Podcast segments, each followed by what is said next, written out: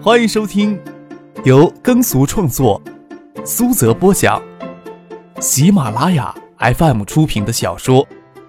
重生之官路商途》，精彩继续。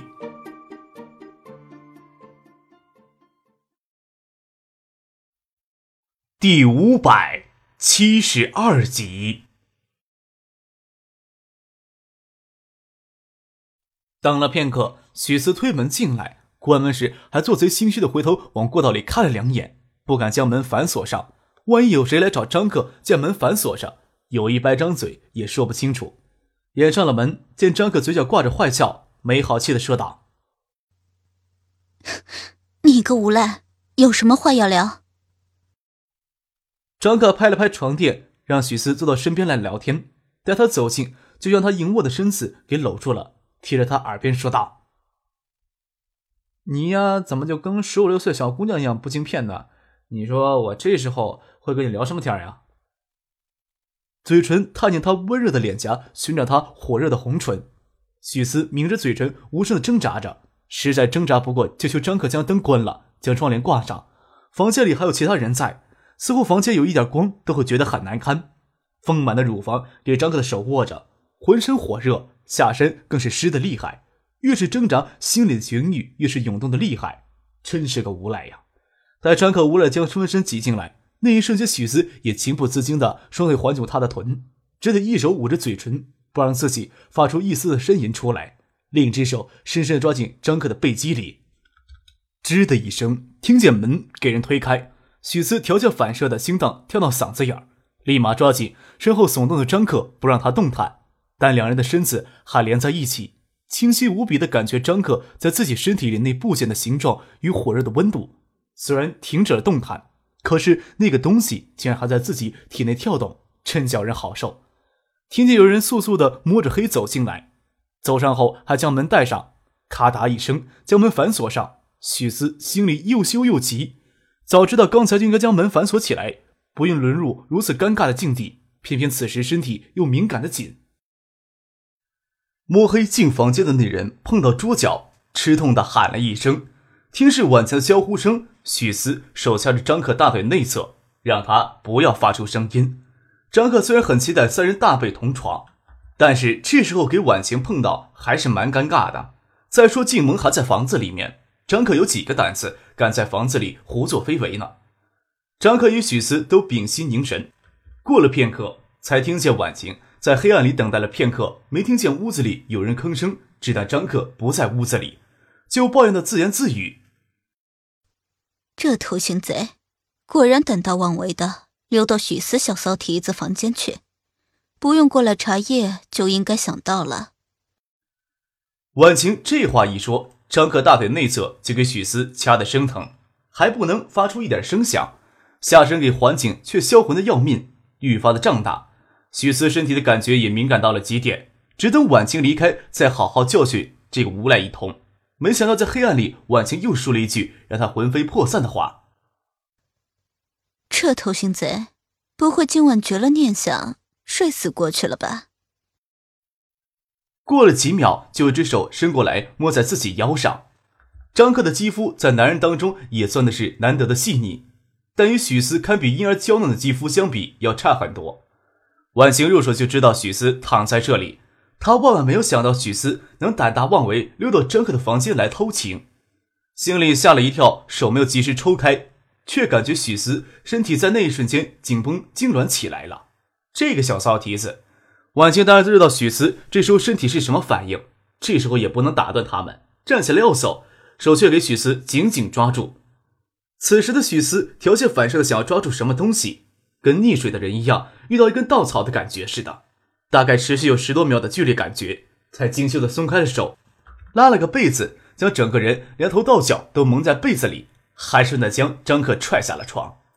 婉晴将灯打开，看见张克正慌手慌脚的跟许思抢被子，但是抢不过，只是张克还穿着雨衣的下身说道：“丑死了，赶紧找样东西遮着。”张克只得先找枕头挡在身前，趁着静萌熟睡，想要过来查夜，没想到是许思这小骚蹄子按耐不住，跑到你的房间里来。早知道这样就不过来了。”婉晴说道。“是小克那家伙骗我过来的。”许思蒙着被子，小声小语地为自己辩解。“小克是个无赖，我给骗过来就完蛋了，丢脸丢死了。婉晴姐，你不许笑话我。”“随便你们，我回去睡觉了，你们早上不要睡过头。”婉晴笑了起来。“婉晴姐。”张克见婉晴没有生气样子，伸手拉过她，示意她也留下来。“就知道不学好。”婉晴看到张克眼里的意思，瞥眼看了被子紧紧蒙住自己的许思一眼，心想自己要留下来，许思肯定不会说什么，心火一荡，双腿之间潮热的厉害，心想要不是静默那个丫头还在房间里，倒也不会拒绝这个小冤家。伸手摸到张克下身，握了握，附到张克的耳边，轻声地说道：“你总要给我留一点点的颜面，不要给静萌那女子醒来发觉了。”婉晴刚走，许思掀起被子，就像刺耳章鱼一样缠到张克的身后，说道：“你让我以后怎么跟婉晴姐见面呢？你个无赖！”“没关系，什么时候你来捉我跟婉晴姐就是了。”张克说道。没等他话音落，尖头就给许思狠狠地咬了一口，刚要叫，许思就伸手捂住他的嘴。张克强忍着痛，反手搂住许思光溜溜的腰肢，在他不着丝缕的嫩滑腿肉上轻轻地抚摸着，让许思微凉的手指给尖头咬过的地方。或许是自己太贪婪了，但是又有几个男人抵住这种诱惑。在房间里温存了片刻，许思当然不敢留下来过夜，穿着衣服鬼鬼祟祟地溜回自己房间了。睡梦中感觉有一具风雨白腻的娇躯趴在自己身上，张可睁开惺忪的睡眼，是惋惜风雨美丽的脸庞，深情地凝望着自己。“惹得人家一夜都没有睡踏实，心里给塞了团火似的，真是冤家呀！许思跟静萌刚出去，你要好好的伺候人家。”张可有几个胆子敢不好好的伺候婉晴呢？能不能实现人生的梦想，指望许思是不可能的，那就能指望婉晴积极配合了。许思脸皮子太嫩，不敢与婉晴见面，至少今天不敢在其他人面前跟婉晴见面，上午就躲到世纪景湖去了。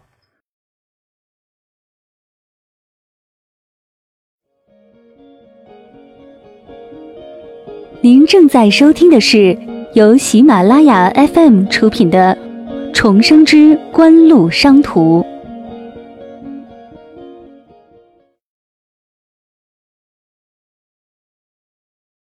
经过这些时间的准备，湖东新城商圈项目的住宅规划区拆迁工作已经完成，眼下正开展土地平整工作，12栋高层公寓楼与别墅住宅区马上就可以动手施工了。许思的工作室承揽住宅项目的施工设计，蓝图都已经出发完毕。另外，在住宅项目东北角临近东华大道的一侧，还要建造一套大型的商业建筑，作为湖东新城商圈最早的商业配套。设计任务暂时交给许思的工作室。不过，这个商业项目从早期设计开始，就与世纪景湖参与了集团策划团队合作，所以许思与工作室的设计人员要在建业完成设计工作。这恰好随了张克的心愿。婉晴这段时间也是要将大量的精力投入到建业分校的筹备当中去。比起张克的悠闲自得，周景瑜、谢汉静等人则陷入空前的恐慌当中。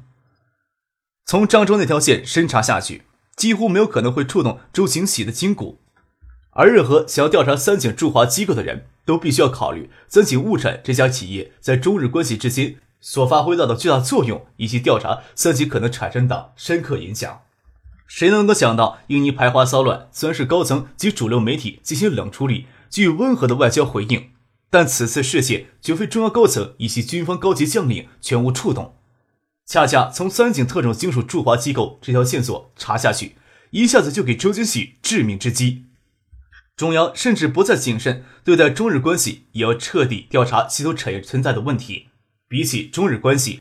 周清喜的个人又何足道哉？眼下最好的结果就是让周清喜这一辈子10年8年醒不过来，停止用药。周景瑜即使性子薄凉，听到丈夫谢海明的意见，也忍不住惊讶万分。他毕竟是我的亲哥哥，你竟然建议我下这样的决心？也不是说要完全停止用药，而是采取保守治疗。在稀土案没有了结之前，无论最终结果如何，只要调查下去，就会直接影响到你呀。谢海明苦口婆心地说着，但是眼神里的光芒又是那样的无情。我想啊，你哥哥要是有意识，也会让我们这么做的。难道你哥哥希望醒过来，给公安局带走接受调查呢？连夜赶到建业，周景瑜到现在都没有去休息片刻，眼睛里布满血丝。其他人都等在外面的厅里，等着他来拿主意。现在动手术还有恢复意识的希望，只是大家心里都清楚，这时候又不是周清喜恢复意识的时机。谢汉京在病房外的小厅里安静地等着，谢婉山、谢毅、谢谢南也都默然无语地坐在那里，只是各怀心思罢了。能隐约听见隔着一道房门的争论声，模模糊糊也听不清楚，但是都能猜到里面人在争论什么。过了半晌，周景瑜、谢汉明还有周清喜的妻子从房间里面走出来。周清喜的妻子拿一种冷淡化入悲伤的语调说道：老周担不起风险了，还是保留治疗的好，恢复的可能性大些，至少人留在世间能有个念想。周清喜不醒过来，大概更符合周家的利益吧，只有他这样的人才会出于怜悯之心帮周家说一两句话。谢汉静心里这么想着，走到病床前，看看眼睛消瘦的周清喜，没有意识地躲在病床上，口鼻连着呼吸机，手腕还在输液。虽然没有人下面调查什么，但是从昨天黄昏发病以来，除了几个教师与他在学校带的学生之外，校方并没有正式代表过来探视，说明周清喜涉案的消息对这些人来说也不是什么秘密了。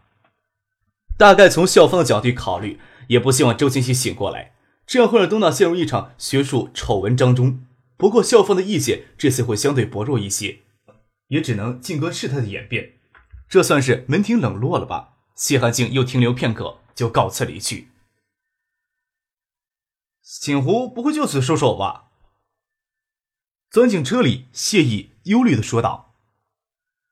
不管呀，锦湖会不会就此收手，难道有绑在一起去死的必要？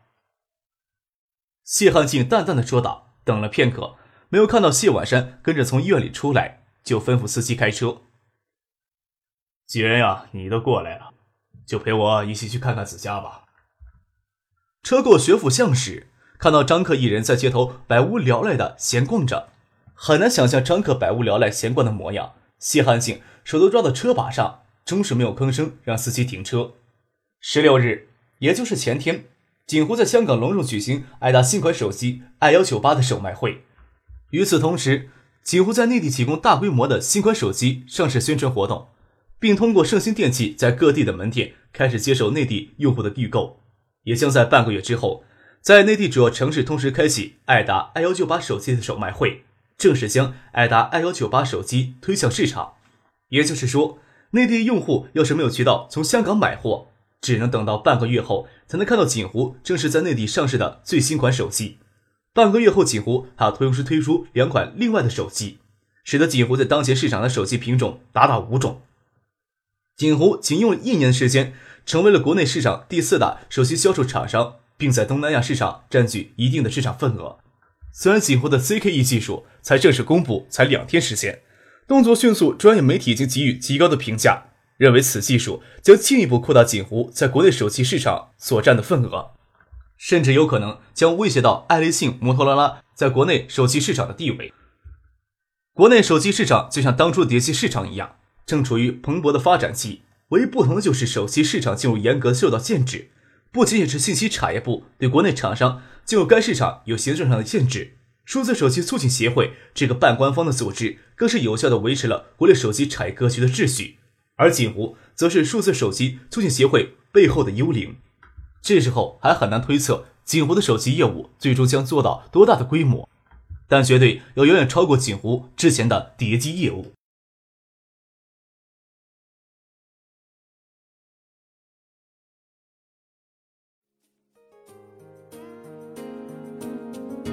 听众朋友，本集播讲完毕，感谢您的收听。